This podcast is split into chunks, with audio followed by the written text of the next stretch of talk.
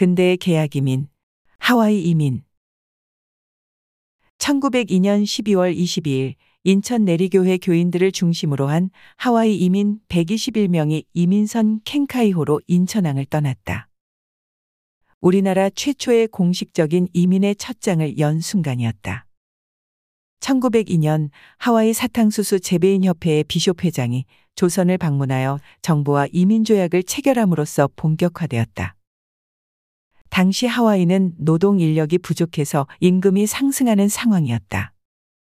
주한 미국 공사로 있던 알렌은 1902년 3월 3일 하와이 호놀룰루에 도착하여 사탕수수 재배자협회와 한인 노동자의 이민 문제에 대해 협의를 하고 서울로 돌아와 자신을 신임하는 고종에게 이러한 사정을 보고하고 적극적으로 이민을 권고했다.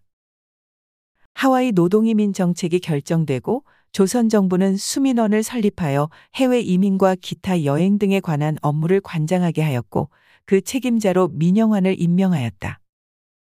그리고 정부에서는 이민 희망자들을 모집하기 위해 대실러에게 노동자 모집과 파송의 일을 위임하였다.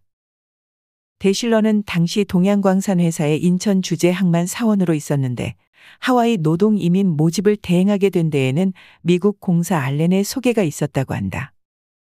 대실러는 하와이 이민 모집을 위해서 동서개발 회사를 인천에 설립하여 서울과 인천, 부산, 원산 등 주로 항구 도시의 지사를 설립하고 한국인 책임자를 두어 노동 이민을 모집하였다. 모집 방법은 대개 역, 교회 그리고 외국 공사관 같이 사람들의 왕래가 많은 곳을 택하여 선전 활동을 벌였다.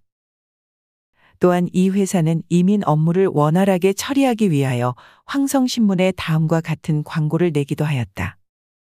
본은행에서 대한소년 중사오인을 고빙하겠사온디 처인은 영어를 통하고 사하며 행단정하며 심오하게 무급한 사람을 요구하오니 서군자는 조량하신 후 인천항 내동 대신하은행으로 내임 상의하시기를 망음 인천항 대신하은행 고백 동서개발회사는 이민 모집을 촉진하기 위해서 수차례 광고를 내걸기도 하였는데 사실상 광고를 보고 이민에 나섰던 사람들도 상당수 있었다. 이 광고는 대한제국 정부기관인 수민원이 미국 정부를 대리하여 광고하는 형식을 취하였다.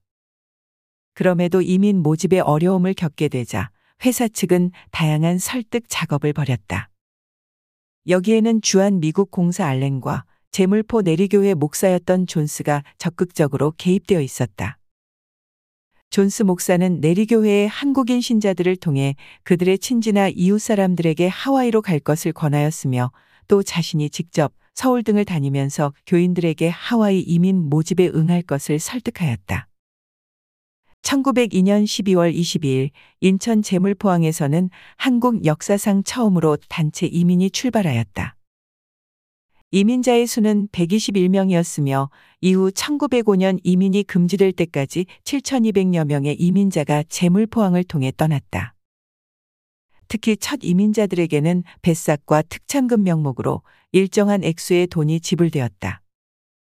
첫 이민자들은 대개 남녀 신도들과 부두 노동자 및 농민들이었으며 이들 대부분은 인천 지역에서 모집되었다.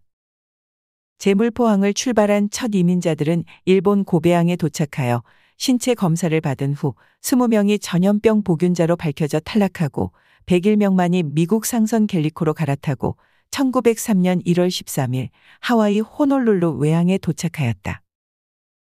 그런데 여기서도 하와이 보건당국의 정밀 검사로 안질에 걸린 것으로 판명된 4명은 다시 귀국 조치되었고 97명만이 최종적으로 하와이 땅을 밟았다.